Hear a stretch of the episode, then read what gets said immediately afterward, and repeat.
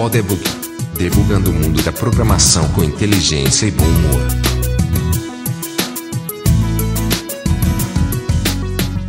Seja bem-vindo ao Podebug. Eu sou Marcelo Oliveira Cabral de Tucson, no Arizona. Eu sou Luiz Borba de São Paulo. Eu sou Felipe Sabela de São Paulo também.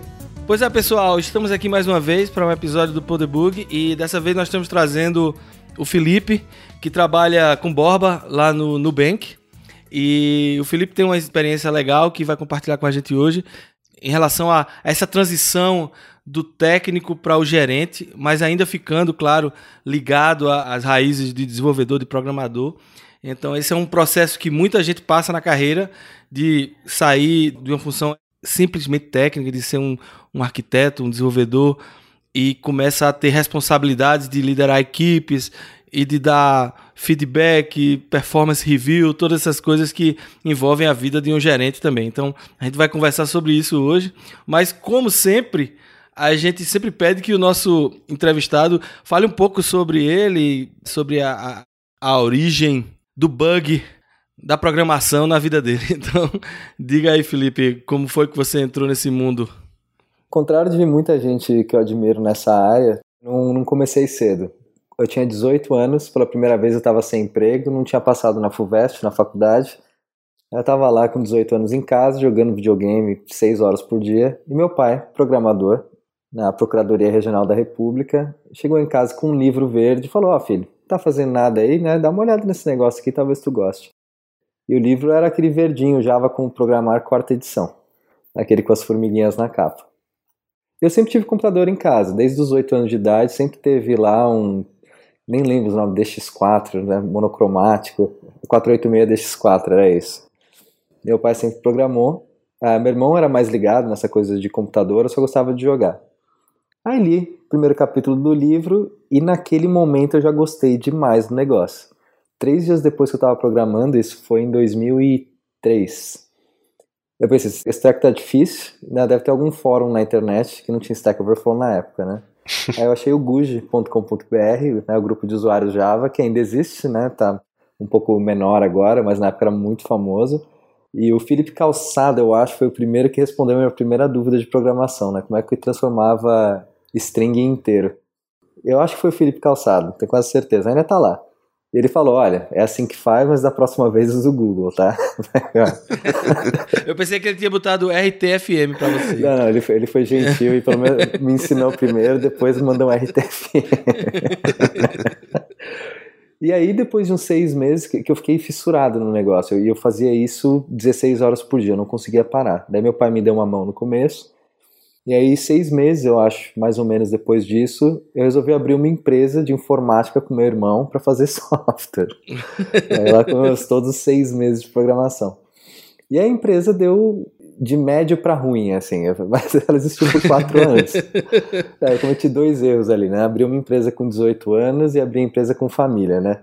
de uma vez. Lições importantes. Mas aí a empresa ficou aberta há quatro anos, desenvolvi bastante software, uh, não escrevi uma linha de teste unitário nesses quatro anos, né? meu, meu crescimento foi muito defasado em algumas áreas, né? não, não conhecia controle de versão, nada, deployment automático para quê? Né? Eu colocava no FTP o arquivinho lá e estava tudo certo. Nesse período eu programei muito, sempre tinha projetinhos pessoais, tinha empresa, mas também sempre tinha alguma coisa rolando do lado. E aí quando eu fui pro mercado, sabe-se lá, né, eu já era sênior, né, com 22 anos de idade, porque eu tinha 4 anos de experiência. é, mas esse, esse foi o começo. Só uma curiosidade, qual era o nome da empresa? GetLink. Ainda existe e ainda tem clientes que usam o software que eu escrevi 14 anos atrás. Tem umas 100 pessoas que usam aquilo todo dia, cara. Cara, eu me sinto muito velho quando ele fala 14 anos atrás, isso é depois do ano 2000, mas tudo bem. Pois é, né? eu tô com meus 33 anos, que não é pouco, mas também não é muito, né? Eu sei. Ah, então essa é mais ou menos a história do começo. E é outra coisa engraçada agora, que agora começa a aparecer a, a geração cujos pais eram programadores. Sim. Porque certamente uma geração para trás isso não era possível, né? Exatamente. É, exatamente.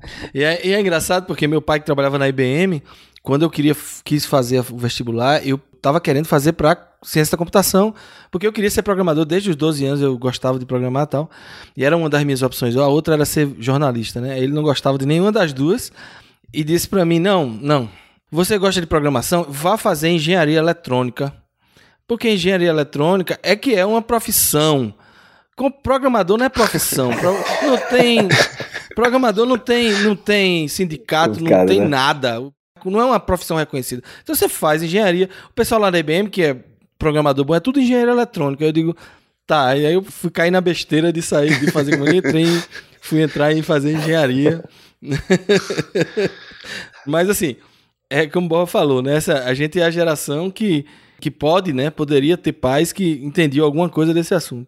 A primeira dela. Né? Pois é. E a maioria dos primeiros programadores não eram. Teu pai, eu garanto que não teve formação acadêmica de programador, né? Ele devia ser engenheiro ou alguma outra coisa, né? Ele começou matemática, eu acho, mas também não terminou. É, na minha, na minha família foi diminuindo, né? Eu já nem me formei, nem comecei, né? deixa pra lá, não vou nem fazer esse negócio. Sair programando. Ah, mas meu pai programa até hoje. Ele se aposenta em novembro programador da República lá desde sempre, desde que conheço, o pai tá programando lá. Deve ter umas histórias boas, Borba. A gente tem que chamar o pai dele pra conversar aqui também. Pra... É. Ó que ele tem. Em algum episódio. Ele tem mesmo. Nossa, eu aprendi a programar com livro, né? Não tinha internet, não tinha nada, cara. É verdade. Essa semana alguém compartilhou, eu vou, eu vou botar no show notes, que é muito interessante, um, um filho publicou no GitHub o currículo do pai, uhum. programador, né? Uhum. Ele fez o currículo em 1980, né? Sim, e o cara nasceu em 1924. É, exatamente. E ele programava em, na década de 50, né? Uma coisa assim.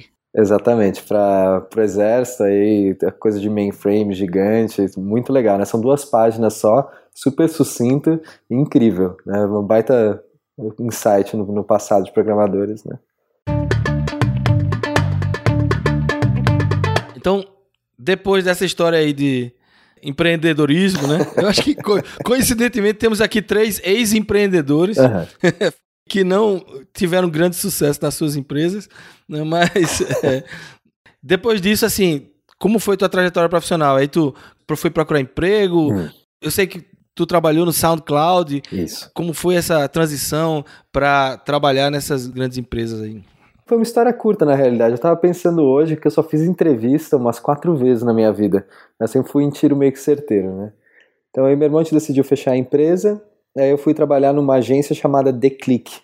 Talvez exista ainda, trabalhar com Flex e Java na época.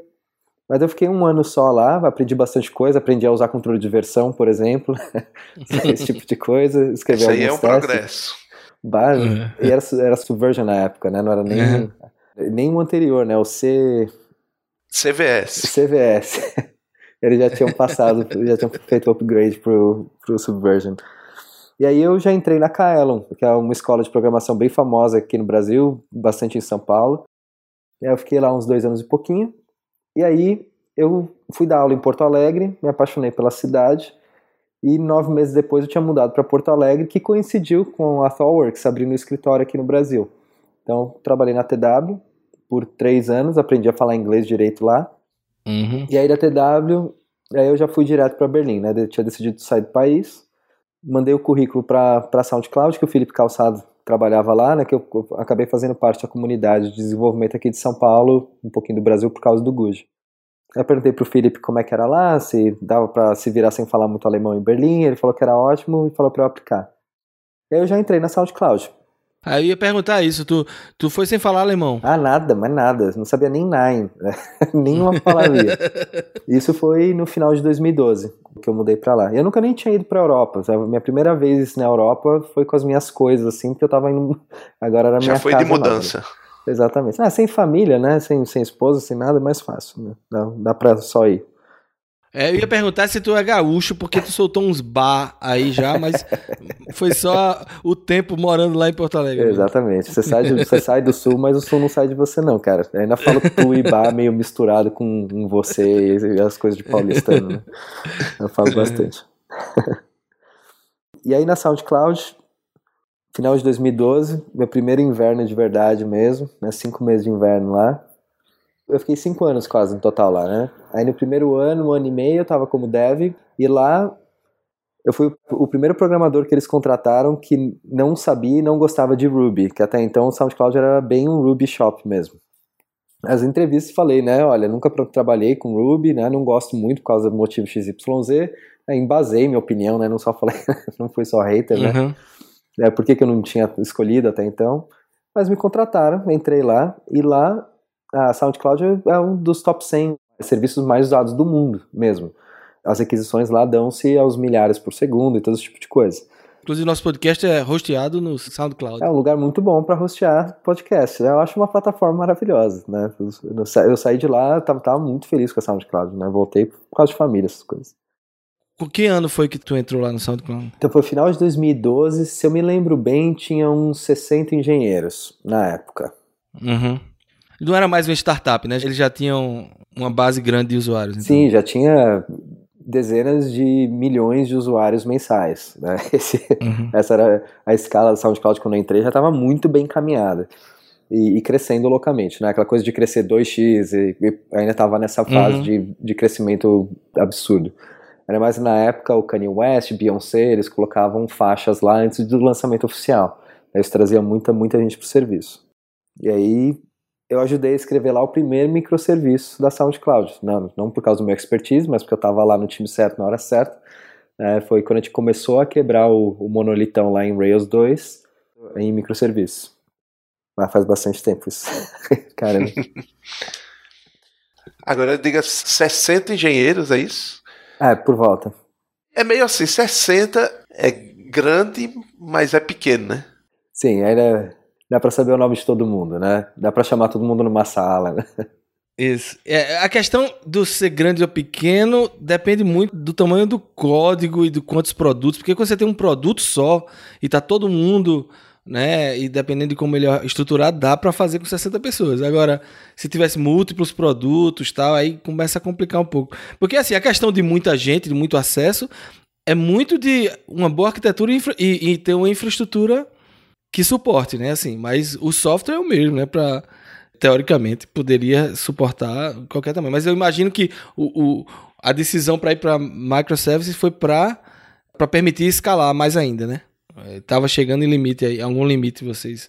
Qual foi a, a motivação né, de, dessa mudança? É, foram duas partes, é que eu imagino que acontece na maioria das empresas. A primeira é a escalabilidade mesmo, né? Sendo uma aplicação uhum. só, ah, tem uma parte lá que está ruim, derrubava ah, o nodo inteiro, né? Uhum. E a segunda parte para começar a estrangular o monolito. A gente viu que não dá para arrumar o monolito. Teve um cara lá, herói, que tentou migrar de Rails 2 para Rails 3. Ele ficou literalmente seis meses fazendo aquele negócio e não conseguiu terminar, cara. e ele era bom. É, no fim ele falou, cara, não, não, não vai dar. Então a segunda parte era isso, né, de começar a extrair domínios do monolito para microserviços, começando mordendo pelas bordas e tudo mais, né. Você pensar seis anos atrás, microserviço ainda já estava bem encaminhado, mas não estava disseminado, não tinha um monte de gente que sabia como fazer. Então lá mesmo a gente estava aprendendo ainda bastante, né. É, era bem, bem encaminhado como conceito, né, mas mas não era tão usado no mercado, né? Assim, é o que todo mundo falava sobre isso, né? Sim, com certeza.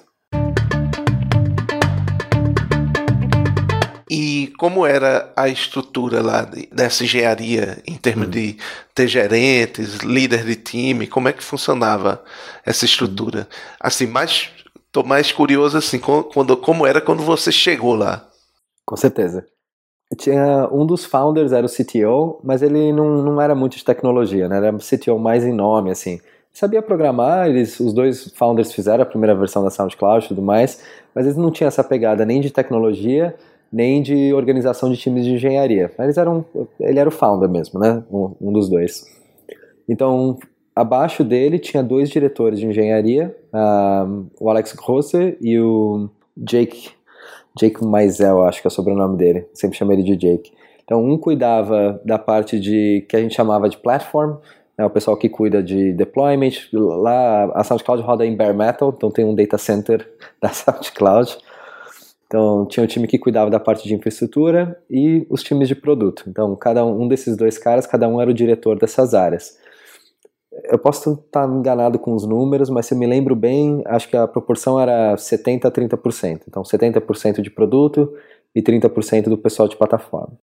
Então, essa era a estrutura quando eu cheguei, né? Quem, quem era o chefe mesmo lá era o Alex e, e o Jake, que cuidavam do dia a dia da engenharia, gestão dos times, contratação e tudo mais. É importante também nessa época que tinha dinheiro infinito lá, né? Tava vindo investimento pra caramba, então a gente podia contratar o quanto a gente quisesse, né? O, o limite era capacidade de absorção das pessoas nos times e, e achar talento, né? O que não era tão difícil lá em Berlim sendo a SoundCloud, né? Tinha muita gente que vinha por causa da marca de engenharia da SoundCloud. Esse era o pé, né? Mais ou menos 60 engenheiros, dividido 70 e 30% entre plataforma e produto. E à medida que foi crescendo, então foi havendo necessidade de estruturar melhor, eu imagino. Hum. Teve algumas coisas que aconteceram ao mesmo tempo. Primeiro, eu introduzi o primeiro serviço lá que não era feito em Go, uh, perdão, em Ruby. Uh, eu introduzi Clojure lá na SoundCloud. Eu não lembro direito qual foi a argumentação, mas a, a, em algum momento assim foi uma coisa que foi ok, né? Que a gente não tinha muito muita estrutura nos microserviços ainda, né? Não é que tinha um monte de biblioteca, esquema de deploy, telemetria, não tinha mu muito de nada na época. Então, abrir uma plataforma, uma linguagem nova era uma coisa meio que barata na época. E aí, quando eu abri a portinha, né, do poliglotismo, aí veio, veio enxurrado, né? O pessoal fazendo serviço em tudo que era coisa. Aí não lembro direito se foi bem essa ordem, mas eu lembro que teve uma movimentação onde a bagunça começou a aumentar, por diversos motivos. Uhum. E também com os times crescendo, uh, o Felipe Calçado já não tinha nenhuma condição né, de cuidar de 30 pessoas, né, não tem como ter 30 pessoas reportando para você diretamente, é impossível.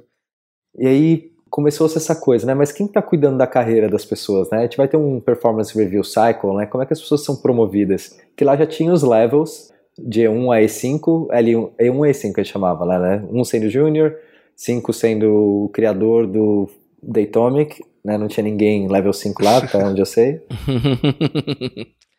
É 5 é pra dar aquele, aquele estímulo, né? Ó, existe o 5 lá tal, mas não necessariamente alguém vai chegar lá, né? Exatamente. Talvez, né? Talvez a gente contrate um level 5, né? Mas. E a maioria da distribuição lá, acho que é um parênteses legal de comentar.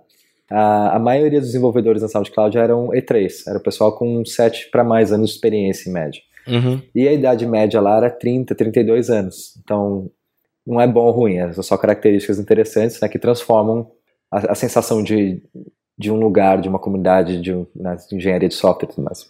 E como era a diversidade é, de países e, e, e, gênero, como era assim no, a distribuição lá na Alemanha? Ah, na SoundCloud, das, que tinha vários escritórios em alguns lugares do mundo. Né? Uhum. No, no escritório de Berlim, chegou a ter 300 pessoas e 34 nacionalidades, o que era muito interessante. Né?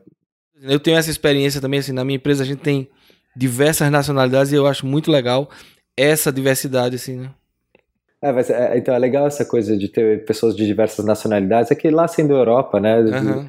No, é. Num raio de mil quilômetros tem, sei lá, quantas nacionalidades, né? É, exato. E de gênero era tão ruim quanto outras empresas. É, lá era 8% mais ou menos uh, de mulheres e, e o resto todos, todos homens diversidade de idade tinha bem pouco, a, a, média era. Todo mundo era bem próximo da média, na real. Uh, tinha alguns bem fora, né? Um pessoal bem mais jovem, um pessoal bem mais velho, mas eu diria que 80% estavam na média. A diversidade mais que se dava lá era, era para essa coisa de nacionalidade, que dava umas histórias interessantes, né? Às vezes engraçado, e às vezes meio tenso, né? Que tinha russo e ucraniano no escritório, e aí tava rolando aquele negócio na Rússia. tenso, cara. Não, de verdade, o pessoal não se falava. É. Complicado. Mas faz parte, né? Eu, eu sei como é, eu sei como é. pois é. E então, como o Boba falou, assim, com o crescimento precisou estruturar times, diferentes lideranças. Como é que foi esse processo aí? É, é engraçado porque foi tardio, eu acho, né? Você pensar que o pessoal nunca tinha tido one-on-one, -on -one, né? Desde que eu tinha entrado, nunca tinha tido uma conversa sobre a minha carreira, né? uma coisa que não, não acontecia. Por parte, eu coloco isso por parte porque a qualidade dos desenvolvedores lá era muito alta, muito alta, um pessoal muito, muito bom na SoundCloud.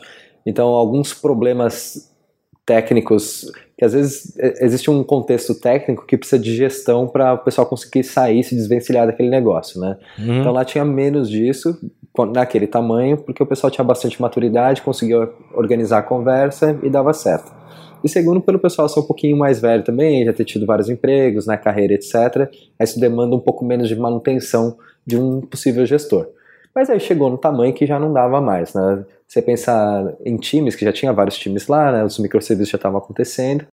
E a comunicação entre os nodos ficava muito bagunçada, né? Com quem que eu converso? Ah, quem que é a pessoa que eu tenho que conversar naquele time para resolver alguma coisa específica? E aí, começou a conversa com o Felipe Calçado e o Felipe estava embaixo do Alex, o Felipe que era o meu chefe direto. E aí o Felipe começou a conversa com o pessoal, com o time de engenharia, olha, né, talvez seja na hora de colocar gerente, alguma espécie de engineering manager, né? na época isso já era um conceito que já existia, isso um pouquinho menos cinco anos atrás, isso, eu estava na sala de Cláudio há um ano e meio e não teve muita resistência para falar a verdade, né? Todo mundo tem, tinha história de gerente ruim, etc. Mas em geral, as pessoas lá, da minha percepção, né? Eu não, não falava todo dia com todo mundo. Mas o pessoal foi receptivo, assim, né? precisa de alguém para cuidar de backlog, cuidar da carreira da galera, fazer o one-on-one e tudo mais. E aí foi o pessoal da liderança, foi de time em time, meio que oferecendo essa bucha na realidade, né, para as pessoas dos times. e foi bem a olho, assim, é eles olhavam para os times, de novo, né, a gente não estava num tamanho tão grande que não dava para saber, né, o pessoal conhecia cada um por nome, sabia mais ou menos que a pessoa, como ela se portava no time, qual era a energia da pessoa ali, né, que, que ela se interessava e não. Uhum. Eu sempre me orgulhei de dizer que no meu time eu fui segunda escolha, foi ótimo. Eles ofereceram esse negócio pro, pro Joe, que estava lá no time, Joe Wilker, e o Joe falou: Não, não tô interessado em fazer esse negócio de gestão agora. Aí me, me ofereceram. Aí tive uma conversa com, com o Felipe. Eu lembro que eu lembrei dessa história errada por muito tempo, né? O Felipe consertou. Que a gente teve uma conversa boa, assim, né? Foi dar uma volta no quarteirão. O Felipe explicou o que era esperado do papel e tudo mais. Eu falei, cara, ah, isso me interessa. Tá? Vamos tentar esse negócio aí de, de gestão. E aí eu fui pro Burning Man no, no dia seguinte, se eu, se eu me lembro bem, né? um festival lá, lá em Nevada. E aí quando eu voltei, depois de duas semanas e meia, tinha um monte de e-mail. que eu já tinha virado gerente, né? você, você, já foi batizado né, pela chuva de e-mails. Exatamente. Né, que todo gerente recebe. É, já deve ter passado as próximas três semanas só lendo e, e respondendo e-mail. Olha, eu não tô brincando que foi exatamente isso. E quando eu tive minha conversa com o Philip, eu não tinha entendido qual era o, o, o, time frame, qual era o tempo que eles estavam pensando em implementar isso, se ia, como que iam comunicar. Né, minhas férias estavam marcadas desde muito tempo atrás, né? Falei que, não, beleza, eu topo. E aí, quando eu voltei, tá aqui os seus três times e um dos caras vai estar tá remoto, tá? Já começou bem, assim, com três times, né? Exatamente. Eram quantas pessoas no total? Se eu me lembro bem, eram nove. Assim, de cara já foram nove. Com três stand-ups separadas, três retrospectivas diferentes, três sprint plannings. eu tô exatamente nesse sentido. Na verdade, eu já me fiz um merge de dois times, que não tinha sentido ter três. Quando eu assumi, eu, eu também recebi três times. Eu disse: não, não, não, não. Do, dois times aqui vai ter uma reunião, um backlog, assim, mesmo que eles não estejam trabalhando exatamente no mesmo código, mas era muito relacionado, eu digo, não, Tá assim não dá. Eu vou ficar, com, vou ficar doido aqui com 10 milhões de reuniões e. É, é engraçado que um amigo meu, que é, que é gerente também, tava falando que. É, perguntaram para ele assim: o, o, que é que você faz no trabalho? Assim, um, uma criança, né, um adolescente perguntou: tu, tu, trabalha com o que? Tu faz o quê? Não, eu sou gerente de desenvolvimento de software. Aí o que é que você faz realmente? Não, na verdade eu respondo e escrevo e-mail o dia todo. para falar a verdade mesmo, eu, eu respondo e, e, e, escrevo e-mail e participo de reunião. É basicamente o meu trabalho. Alguém tem que fazer, né? Eu tenho uma curiosidade, mas eu vou contar uma, uma historinha aqui que. Bom, no, no meu caso, eu, eu nunca eu, na verdade, eu tinha até uma certa versão desse negócio de gerente. Sempre trabalhei na área técnica, nunca quis, quis ser gerente de coisa nenhuma. E... Apesar de ter sido empresário, né? É, Mas apesar de ter não, sido não... empresário, exatamente. e aí, teve uma vez, eu trabalhava nessa época no Diga-me, é, por volta de 2000 para 2001. E lá, eu, assim, eu tinha uma gerente e eu era o mais velho, assim, era o cara, a referência técnica dela e tinha o resto da equipe, né? E ela, ela casou, né? E aí quando você casa, você tem alguns dias de licença. E aí ela disse, bom, nessa, não me lembro exatamente quanto tempo foi, mas foi por volta de uma semana, ou talvez um pouco mais, talvez uns, uns 10 dias no máximo. Você vai assumir meu lugar nesses dias que eu vou embora. Ah, tudo bem. Foi, foi uma semana, agora eu me lembrei, porque eu, porque eu boto isso até numa apresentação. Eu botei assim: é a pior semana da minha vida. porque tudo de ruim que você podia imaginar que pudesse acontecer numa semana, aconteceu naquela semana. Tipo, era uma empresa que tinha dono, certo? E o dono deu um problema lá no site. Era o xodó dele, eu acho que ele passava de madrugada vendo o site, né? E se desse algum problema, se tivesse lento, coisa, ele ligava para um telefone que era o telefone do suporte, né? Esse telefone era um celular que a cada semana ficava na mão de um dos engenheiros, né? E ele que não era uma pessoa muito, digamos assim, polida, ele ligava já dando grito, esporro e tal, né? Então, eu tô na minha casa sossegado, o telefone tava com uma engenheira lá, era uma menina jovem e tal. E aí ele liga para ela porque tá com algum problema lá.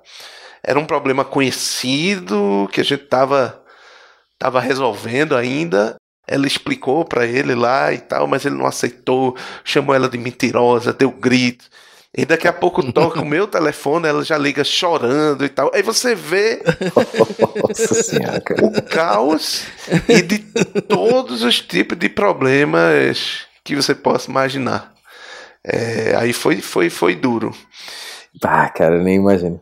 E a conclusão, assim, daquela semana, e eu refletindo sobre o episódio, assim, é que tem que ter uma certa aptidão, não sei, naquele momento, pelo menos, eu não eu não tinha interesse de resolver esse tipo de problema. Eu, não, eu nem, nem, me considerava apto para isso. Hum. Uhum. E, e aí, veja a ironia da coisa, né? Eu, eu saio, eu entro no, no Bank e um dos pesos que teve grande na, nessa escolha de, de vir para cá e trabalhar no Nubank. Era um lugar onde eu via espaço para eu é, desenvolver e crescer mais nessa área técnica. E veja só a ironia, eu estou num processo de virar gerente. Aí pegando pegando esse gancho, né? É, eu queria perguntar para Felipe assim, como é que ele se sentia nisso, nessa coisa de. Tudo bem, o Fio Calçado lá sugeriu né, que você fosse gerente, lhe explicou lá o que era, você aceitou, mas assim.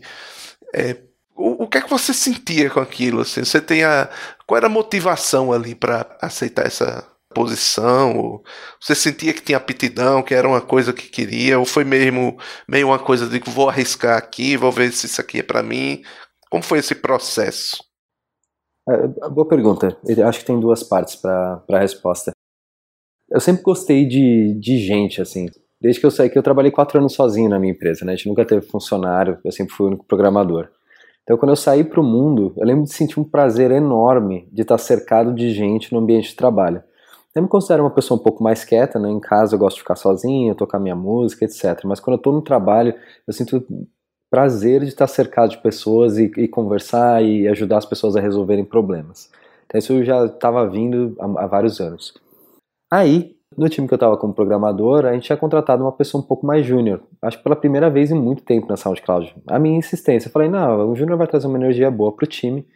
Então eu estava fazendo one-on-ones com ele para né, que a SoundCloud já era uma coisa um pouco intimidadora para pessoas novas. É, tinha bastante software, a escala é bastante grande, dá bastante frio na barriga de quebrar coisas e tudo mais, né? Então eu já estava fazendo one-on-ones com esse rapaz para ter certeza que ele estava sentindo bem, que estava tudo em ordem.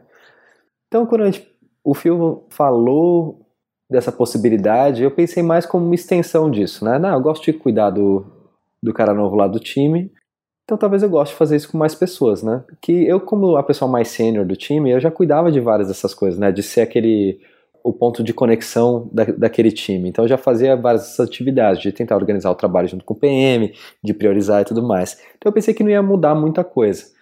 Mas foi uma mistura, né? Do já gostar de cuidar de gente, mesmo lateralmente, né, eu sempre me vi fazendo isso, me colocando nessa posição, unido ao lance de eu pensar que não ia mudar muita coisa, estava redondamente enganado. e terceira curiosidade também, né? Aí também um quarto fator importante. Eu, eu, sabia que eu gostava muito da SoundCloud, eu gostava muito de trabalhar lá, realmente comprava a ideia, a missão do, da empresa e tudo mais. Ah, isso era um ponto importante também, né? Saber que isso era necessário e que não tinha mais gente para fazer, né? Então, não, vamos, vamos fazer esse negócio aí que precisa agora. É team player também, né? Um pouco de team player nesse sentido, né? Sim. né? Assim, a empresa precisa de mim pra, e eu, eu vou lá. Sim. Massa. E todas as pessoas que aceitaram estavam basicamente no mesmo pé. Alguém precisa fazer, vai ter que ser eu. Uhum. Isso é bom também. Eu tô vendo um padrão aí, né? Sim, todas as empresas é a mesma coisa, cara. De verdade. Mas e aí, e aí, assim, como foi o, o, resultado desse primeiro grupo de gerentes, assim, e como foi o teu, tu falou do impacto aí da primeira semana, muito e-mail e tal, mas o que foi que foi realmente diferente para você e, e como foi o resultado desse, dessa reestruturação? A gente cometeu vários erros, vários. Eu imagino que várias empresas passam pela, pela mesma coisa. A primeira é que a gente ofereceu isso para o pessoal que eram os melhores programadores e programadoras nos times. Esse é o erro clássico, né? Exato. É, havia uma intersecção entre. É, é, é bom ter senioridade para começar a exercer esse papel, tá? traz um, um aspecto bom para o papel de gerente, de uhum. engineering manager. Sim. Mas não é a, a, única coisa, não acho nem que é a coisa mais importante, né? Então, esse foi um dos erros. Em alguns times, esse erro estava bem acentuado. Era uma pessoa que não queria muito fazer aquele negócio de gente, mas era o melhor programador, né? E aí perde tecnicamente, né? Os times perdem tecnicamente. Exatamente. Necessariamente. Exatamente. Daí o segundo erro que a gente cometeu, e eu cometi isso também, né? Não, tenho ninguém para culpar, salvo eu, eu mesmo, e, porque eu tava ajudando a organizar essa parada também, né? É achar que dava para gerir gente em mais de um time, sendo que ninguém tinha feito isso antes. Literalmente nenhum dos engineering managers lá tinha gerido times e pessoas, e a gente achou que dava para gerir mais de um time é muito difícil. Né? Depois de eu lá com quatro anos de experiência, eu me senti à vontade de pegar dois times.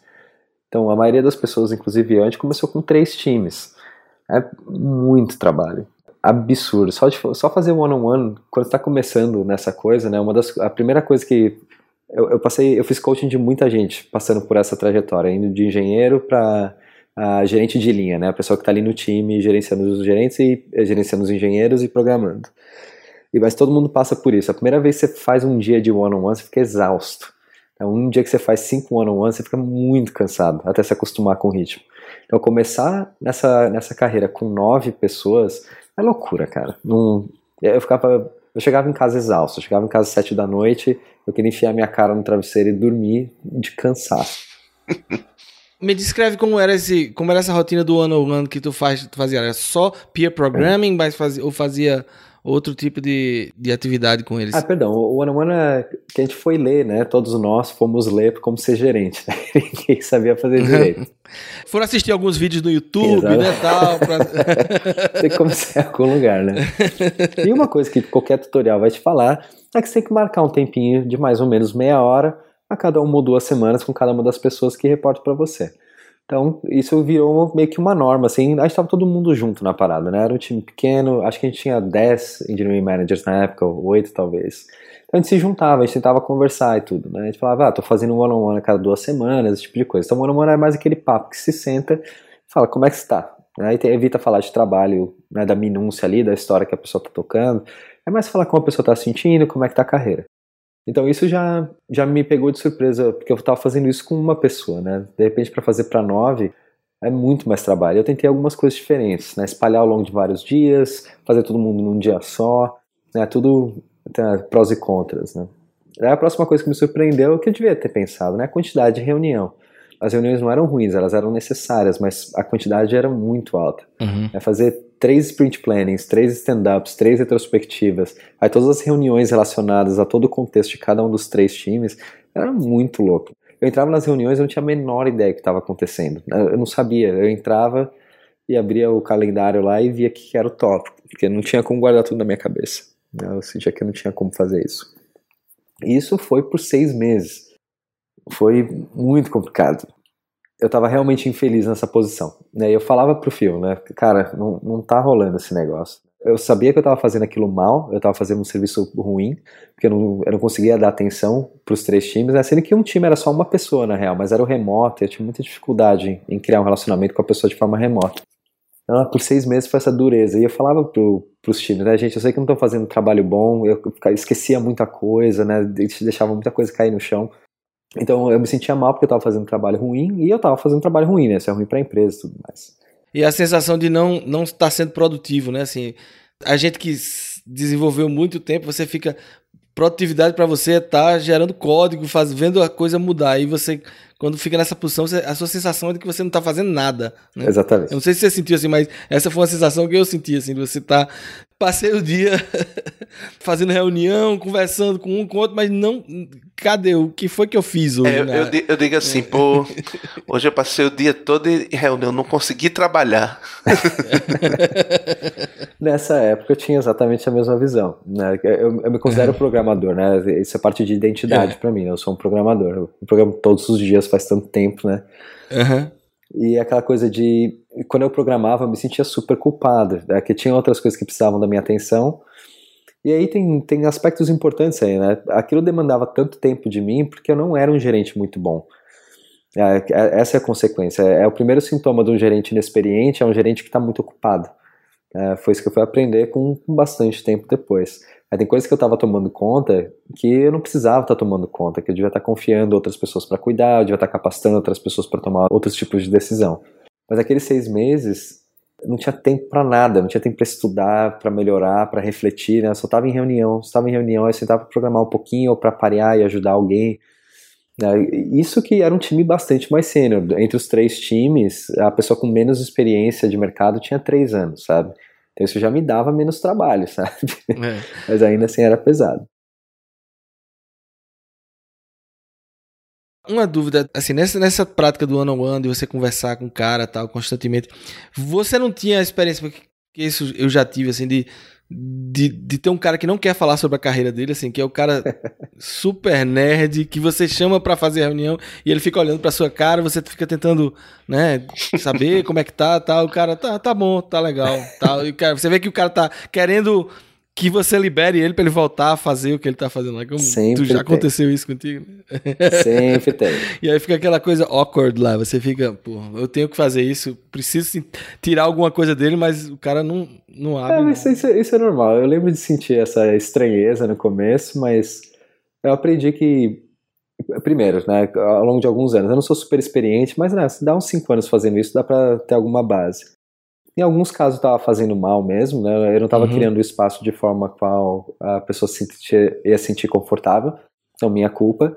Mas teve pessoas mesmo que falam, Felipe, eu estou me sentindo super bem aqui na SoundCloud, adoro o time, sei exatamente o que eu preciso estar fazendo e quando, ah, então tá tudo certo. Ah, eu estou feliz agora no meu momento da carreira, estou aprendendo coisas todo dia. Tá tudo ótimo. One on one de cinco minutos, a gente vai tomar um café junto ou vai tomar um sorvete, sabe? Eu aprendi a não, não me sentir culpado, sabe? Quando, quando tem pessoas uhum. dessa forma que estão bem, tá tudo bem, então não tem que ficar falando, sabe? Eu dou as novidades, né? Faço o trickle down da informação, né? Que vinha no, nas reuniões dos níveis diferentes. Passo, falava meus cinco minutos, a pessoa falava cinco, acabou, tá tudo bem. Não tem problema isso, né? Não precisa ficar lá sentado olhando pra cara do outro. Me perguntaram, seu mouse está funcionando direito? Você está precisando de uma cadeira mais confortável? Olha, faz parte, né? É verdade. Mas aí teve a mudança grande lá, e aí o, o que mudou tudo de muito ruim para aceitável, e essa foi a chave de tudo para mim na realidade, que eu, que eu realmente falei pro, pro Felipe, chegou um ponto falei, cara, até o fim do ano eu não quero mais estar tá fazendo isso, né, eu tô realmente infeliz, não quero ter que sair da SoundCloud, sabe? Eu quero só voltar a ser engenheiro. E aí o Felipe falou, não, segura as pontas aí que a gente está organizando um, um, treinamento. E aí o alarme já saiu na minha cabeça, né? Treinamento de gerência, cara. Tem coisa mais corporativa que isso, né? Falou, o que, que a gente vai fazer, né? Team building, essas coisas, né? Aí tinha uma pessoa lá na SoundCloud que organizava treinamentos específicos. É, e ela, junto com alguns voluntários, contrataram duas consultoras que faziam isso. Daí o alarme sono mais alto ainda, né? Consultora de treinamento de gerente, cara. O que, que, que vai acontecer? Organizaram o treinamento. E aí eu não quis me envolver, porque eu tava ocupado com um milhão de coisas, né? Uhum. Aí falar, não, o treinamento vai se dar em três partes de três dias cada. Eu falei, como assim? Eu vou ficar três dias, no total nove dias sem vir pro trabalho, para treinamento. e eles falaram, não, e a gente queria que fosse três semanas inteiras, né? Tive que reduzir para nove dias. Eu falei, meu, não pode ser esse negócio. É muito cético, muito, muito cético, cínico com a coisa toda. Bem, pessoal, esse é o final da primeira parte da nossa entrevista com o Felipe. Essa entrevista ela ficou um pouco grande, quase duas horas, e a gente não queria cortar nada, então a gente decidiu dividir em dois episódios. Então fique ligado que na semana que vem você finalmente vai poder saber se esse negócio de treinamento de gerente deu certo lá no SoundCloud e também vai saber como foi que o Felipe acabou voltando para o Brasil e agora lidera o time de engenharia de uma das startups mais bem-sucedidas do Brasil, o Nubank. Se você gostou desse episódio, divulgue com seus amigos, comente na nossa página podebug.com ou nas nossas redes sociais, Twitter, arroba Podebug e Facebook, a nossa página Podebug. Uma outra dica, nós estamos agora também no TuneIn e no Spotify. Então, além dos tradicionais Apple Podcasts, Google Podcasts e todos os agregadores que já existiam, agora a gente também está disponível nesses dois apps bastante populares, TuneIn e Spotify. Então, um grande abraço a todos e até semana que vem.